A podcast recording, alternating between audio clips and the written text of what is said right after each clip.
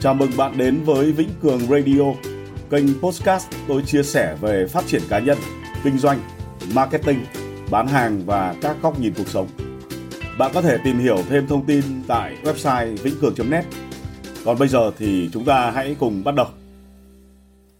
À, xin chào các bạn. Ở trong cái à, bài à, postcard này thì à, tôi sẽ chia sẻ với các bạn một cái nội dung, một cái postcard là nói về hạnh phúc thì uh, à, hồi nhỏ nhà tôi ở lô A2 Vạn Mỹ uh, quận Ngô Quyền thành phố Hải Phòng. Đây là một cái khu nhà tập thể 5 tầng dành cho cán bộ công nhân viên của các cơ quan nhà nước. Trong đó thì có tập thể toa xe Hải Phòng nơi bố mẹ tôi làm việc. Hồi đó thì cả nước nghèo khu tập thể mà nhà tôi ở thì ngoài nghèo ra thì còn đi kèm với đói nữa các bạn. Tôi nhớ là những cái năm tháng đó thì hiếm khi được ăn cơm đó hầu hết là ăn khoai ăn sắn hoặc là ăn ngô. Ở trong miền Nam mình thì gọi củ uh, sắn là củ mì ấy, còn ngô thì mình gọi là bắp.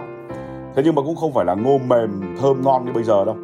Hạt ngô hồi nó cứng ngắc à phải ngâm nước vôi cả ngày xong rồi cho vào nồi đun rất lâu thì nó mới mềm ra thì mới nhai được. Mẹ tôi gọi cái món này là món ngô bung. Những năm tháng ấy chỉ khi nào mà tôi bị ốm hoặc là hôm nào sốt nặng lắm ấy, thì mẹ tôi mới nấu cho tôi một nồi cháo bằng gạo. Có một ít thịt băm và có hành đó là cái món ăn ngon nhất mà tôi từng được ăn.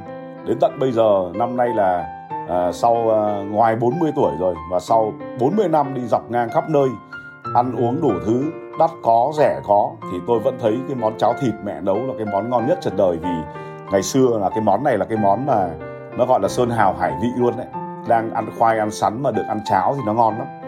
Cho nên tôi có thể ăn cái món cháo thịt này cả tháng cũng vẫn thấy ngon. Và đến tận bây giờ thì tôi vẫn rất thích ăn món cháo thịt cái ngày ấy khổ quá nên là con người hình như họ cư xử cũng không được bình thường.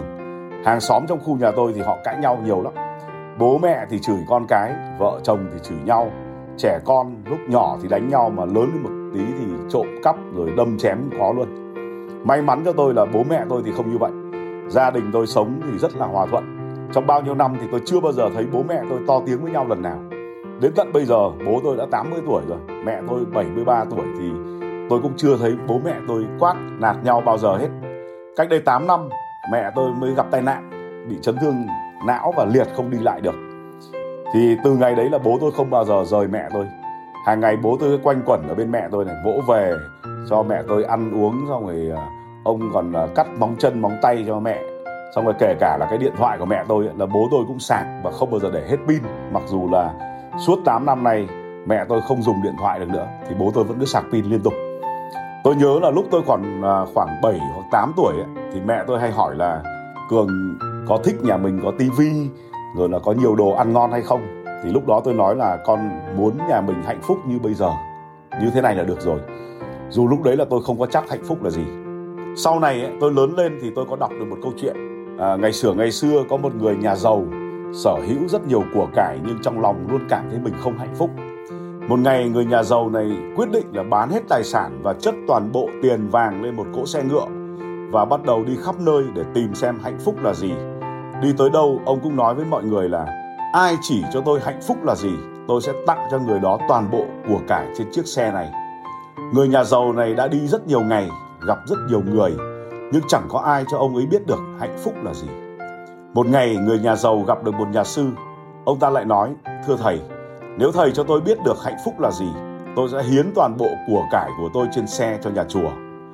Nhà sư nhìn ông nhà giàu rồi không nói không rằng, nhảy lên chiếc xe thúc ngựa chạy mất. Ông nhà giàu sau giây lát ngỡ ngàng thì chạy thục mạng đuổi theo chiếc xe ngựa chứa toàn bộ của cải mà ông ta đã làm lụng vất vả cả đời.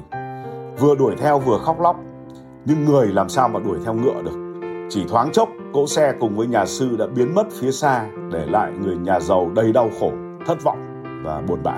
Người nhà giàu cứ thế thất thểu lê bước đi theo con đường mà cô xe ngựa cùng với nhà sư đã đi qua.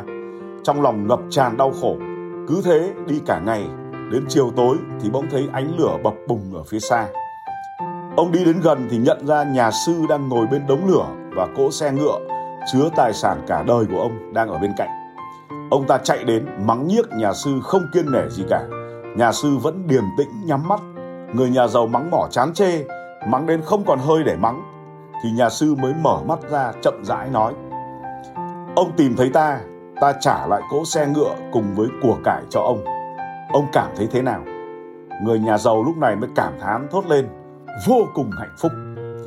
Nhà sư lúc này mới mỉm cười và nói, hạnh phúc thực ra có sẵn trong mỗi chúng ta, đừng để mất đi rồi mới nhận ra đó là hạnh phúc. Nếu sáng nay tỉnh dậy cảm thấy mình khỏe mạnh thì bạn đã hạnh phúc hơn rất nhiều người đêm qua đi ngủ và không bao giờ tỉnh lại nữa. Nếu bạn chưa bao giờ phải trải qua sự tàn phá của chiến tranh, sự đơn độc lạnh lẽo trong nhà tù, chưa bị đói rét rình rập thì bạn đã may mắn hơn hàng trăm triệu người trên thế giới này. Nếu trong tủ lạnh nhà mình có thức ăn, chúng ta có quần áo để mặc, có tiền để tiêu thì chúng ta đã hạnh phúc hơn biết bao nhiêu người nghèo đói vô gia cư.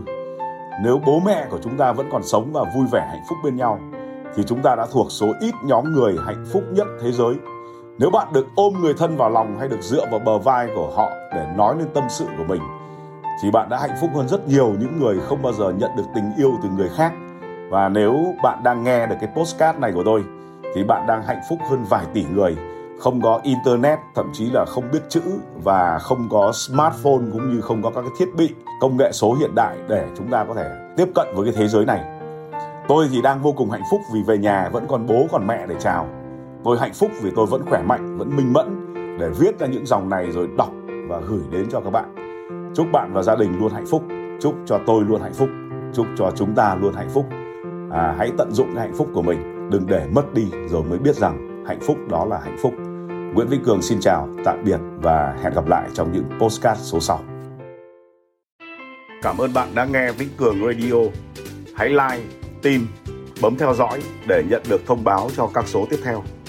Nếu bạn có câu hỏi hay muốn liên hệ với tôi, hãy truy cập website anhòa.edu.vn hoặc kết nối với tôi qua Facebook bằng cách bấm vào link ở phần mô tả. Xin chào và hẹn gặp lại.